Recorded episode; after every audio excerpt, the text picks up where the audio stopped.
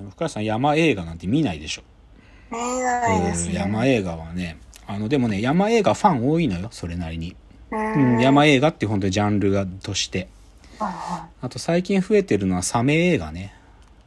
あの、ファファンが増えてる。そううん、ファンが増えてる。うん。そのでかいサメに食われるっていう、い。はいはい。本当にこれはジャンルでサメ映画。うん。サメ映画ファン増えてる。僕はあんまサメ映画好きじゃないんだけど。でも山映画に迫るくらいなんかちょっと最近サメ映画サメ映画よく言ってるよ。うん。うん。映画ジャンル。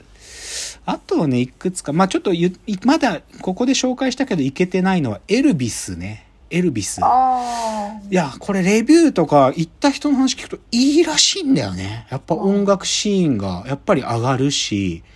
あエルビス・プレスリーってこうやってスターになってったんだみたいなのがわかるっていう。そのサク途中までサクセス、そこから転落だからさ、でもサクセスのところやっぱ上がるらしいんで、それちょっと見たいなと思ってるっていうのが一つ。で、あとは、やっぱり夏の映画はね、あの、どうしても戦争の映画あります。あうんの戦争映画で、まあ、ちょっと見ようかなと思ってるのを2つぐらい候補を言うと、まあ、もうすぐね終戦記念日も近いんで、あの一つは日本の映画でそれに当ててるやつで「島森の塔」っていうのをやるらしいのよね。でこれは完全に沖縄戦を書いてるらしい。うん、沖縄にもうち沖縄の地上戦でで監督がねあのこれは僕が学生だった頃にね、あの単館系でやってたね、地雷を踏んだらさようならっていうね、浅野忠信が戦場カメラマンの話をやってた映画があって、いい映画だったんだけど、その監督が撮ってるっていう、なんか久しぶりにこの監督の名前聞いたから行こうかなと思ってて、で、出てるメンツも萩原正人とか村上淳だからいいんって思うんだけど、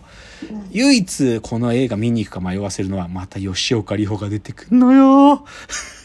で、な、なんかね、予告見るってやっぱりね、あーって気づいちゃうことって、なんかさ、吉岡里帆さんってどうしてもこう、可愛らしいからさ、こう、苦しい状況にいる人間の顔じゃないのよね。なんか。戦時中にそんな面した女の人はいませんでしたよっていう顔してんの、やっぱり。なんか甘さがあるの、顔に。で、僕ね、まあだからそういう意味で、ちょっとその戦時中のね、やっぱり辛いシチュエーションの話のところに、吉岡里帆が辛そうな顔しては出てはいるんだけど、なんかそこのリアリティ薄れちゃうから気になると。でね、僕この気づいたの、この前。あのね、はい先週だったかな、あの、朝一っていう NHK のさ、朝のは花丸大吉さんが司会やってる番組があるんだけど、あれにゲストでね、トークゲストで吉岡里さんが出てたのよ。で、それちょっとじっくり見てたの、僕は。で、この人なんで僕こんなに好きになれないんかなってことね、はっきり気づいた。あのね、変なとこがないの。なんか、こう、親しみ持てる人って、やっぱりさ、多少自分の変なところが見えちゃうところを必死で隠そうとしたりするところがチャーミングなのよ。わかりやすく、なんか、ある人が例で挙げてたのは、佐藤しおりさんとか、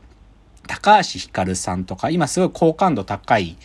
あの、タレントさんとかいるんだけど、彼女たちってやっぱどこか変なのよね。でもその自分の変なところをちょっとでもなんか覆い隠そうとかしたりして、必死で取り繕う感じがなんか見ててチャーミングなんだよ。でも吉岡里帆さんね、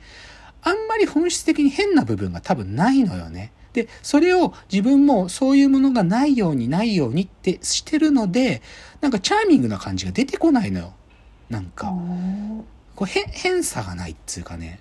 だから、だから僕好きじゃない。これでも完全に僕の意見よ。僕はやっぱりちょっとさ、ずれてるとこがあったりとか、変なことを人間なんだから、そういうのが見えてるところの方が人らしくて好きなのに、吉岡里帆はそこがないんだよね。だからそんな好きじゃないんだなって思いましたよ。だからで、しかもそれで、ああいうね、きり、可愛らしい顔だから、辛い時の顔とかがもう本当に、現代っ子が戦時中にタイムトリップしたのかみたいな、で、面で出てるからダメよ、やっぱりもっと。なんかもう、そ、自分がそういうビジュアルなんだったらもっと工夫しなきゃ。なんかもう、ゲソゲソになるとかさ、なんかもう、肌荒れさせていくとかさ、なんか眉毛ボーボーにするとかさ、そういう工夫してくれよと思うんだけど、っていうのが見るか見ないか分かんない戦争映画候補1ね。で候補にはこっちは絶対見に行くんだけど、戦争と女の顔っていう、戦争と女の顔という映画があります。うんで、これは、あの、ロシアのさ、あの、あれです。ノーベル賞を取ってる作家さんのあの、フルネーム、スベトラーナ・アレクシエビエービッチさん。そうねずっとちゃんいつも言えないな。スベトラーナ・アレクシエーベチさん。エーベチさん。この人の証言集があるのね。あの、その自分の戦争体験も含めて書いている、あの、話があって、でまあ、あの、重、なんていうかな、看護婦みたいな立場で軍隊についてった方が戻ってきた時に PTSD になった人たちとどう接すかみたいな話なんだけど、まあ第二次大戦で、その、まあ自分自身も傷を、心に傷を負ってしまった女性の兵士の話なんだけど、で、これ、な、これもともと、なんていうのかな、日本でこのほ本っていうか、まあ、この本をね、訳す時の原作っていうか、放題が。戦争は女の顔をしてないっていう役なのよ。うん。こここういう役なの。で、これ漫画も出てて、僕漫画も持ってるんだけど、漫画、まあ3巻で出てて、いい話なんです。いい話っていうか、まあこう考えることの多い名作でと思うんですよ。なんだけど、今回のこの映画がさ、戦争と女の顔っていうね、なんでこういうタイトルにしたのかなって思う。結構重要なのよ。戦争は女の顔をしてないっていうことって結構重要なタイトルで、放題としても、この放題じゃないと聞かないなっていう部分もあるんだけど、なぜか今回今、あ、これね、多分8月中から始まるんだけど、戦争と女の顔っていう放題になってて、なんか、ちょっと作り方のそのための工夫もあるのかなと思うんで、ちょっとこれは見に行こうと思ってますね。うんまあでもね、これはちょっと心してみないと、本当に辛い話だから。辛い話なので、あのーちょっとそそういうのが難しい人はあんまりおすすめはできないけど、ちょっと僕は見に行こうとしてる戦争映画ですよ。まあどうしてもね、8月、まあこの時期はそういう映画増え、あるんでね。まあ僕はパッと見た感じ、今のところこの2つかなと。他にもあるんですけどね。っていうのがちょっと、この夏の見ようと思ってる今のところ目に留まった映画編でした。うんじゃあ次ね。プロ野球観戦の話します。あ今年の夏はね、プロ野球観戦僕は少なくとも一回行きますよ。これ決めてる。で、あのね、ちょっとね、野球ね、今変なこと起きてんのよ、いろいろ。それちょっと喋りたい。それも踏まえて、どの試合見に行くかを決めたいんだけど、うんでね、あの、ちょっと今日の台本に入れたやつは、これ、火曜日に作って7月19日時点の、あの、は順位表をちょっと今台本に貼ってあるんですけどね。あのちょっとセリーグがね、変なことになってんのよ。もうね、ヤクルトがぶっちぎってんの。で当初ここまでや、去年ヤクルトチャンピオンチーム、優勝チームだから、まあヤクルトは自力あるでしょっていう話だったんだけど、でもね、今、7月19日の時点で、2位の DNA と10.5ゲーム差なのね。だからう、んヤクルトが10回負けて DNA が10回勝ってもまだヤクルトが1位なのよ。このゲーム差っつうのは。で、ちょっと、これはね、他のチームがだらしないですね。で、で、ヤクルトは強いよ。実際、まあチームの打線も、やっぱり山田村上っていう柱がいて、で、だけど、下位打線も最近打ち出してるから強いし、で、まあ去年と同じくらいピッチャーも安定してて、怪我人もいるんだけどね、奥側が投げられてないとか、あるんだけどヤクルト強いんですよ。うんで、あとね、セリーグでもうちょっと触れたいポイントはね、ジャイアンツが面白いように負けてくれてるね、最近。僕、巨人嫌いなんで。あの、巨人がね、なんつうのかな。あの、記録作っちゃったんだけど、4試合連続で満塁ホームランを打たれるっていう記録を作ってしまったんですよ。あこんなこともうめ、めってないんだよ。4試合連続。最後、菅野まで打たれたからね。